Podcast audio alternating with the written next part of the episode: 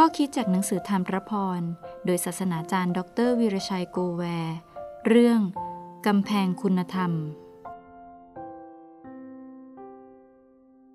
ผู้ที่ขาดการควบคุมตนเอง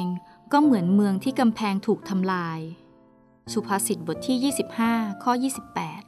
28 ในยุคที่ยังไม่มีความเจริญทางเทคโนโลยี อาวุธที่ใช้เป็นเพียงหอก ดาบ อาวุธที่รบพุ่งในระยะไกลก็เป็นแค่ธนู ถึงจะมีปืนก็ไม่สามารถยิงได้ไกล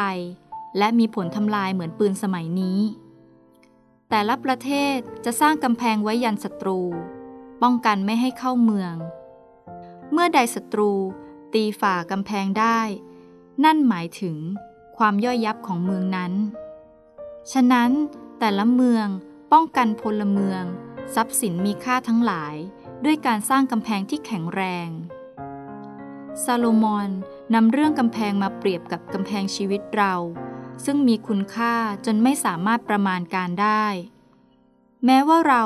จะเอาทั้งโลกมากองรวมกัน ก็ยังไม่อาจเทียบคุณค่าชีวิตเราได้ คุณค่าของความเป็นมนุษย์จึงนับได้ว่าสุดยอดเหนือคุณค่าสิ่งของใด แต่เราจะรักษาคุณค่านี้ไว้ได้อย่างไร ล้อมรอบตัวเรามีสิ่งจู่โจมจ้องทำลายชีวิตของเราตลอดเวลา ผู้ที่ไม่มีกำแพงชีวิตปกป้อง จะไม่สามารถทนอำนาจวัตถุนิยม บริโภคนิยม เฮฮานิยม แฟชั่นนิยม สิ่งที่มีค่าในมนุษย์คือ คุณธรรม ความรัก ความสัตย์ซื่อ ความอดทน ความอดกลั้น ความเมตตา ความถ่อมใจ ความเอื้อเฟื้อเผื่อแผ่ ความเอื้ออาทรกำแพงที่แข็งแกร่ง คือ ความสามารถควบคุมตัวเองได้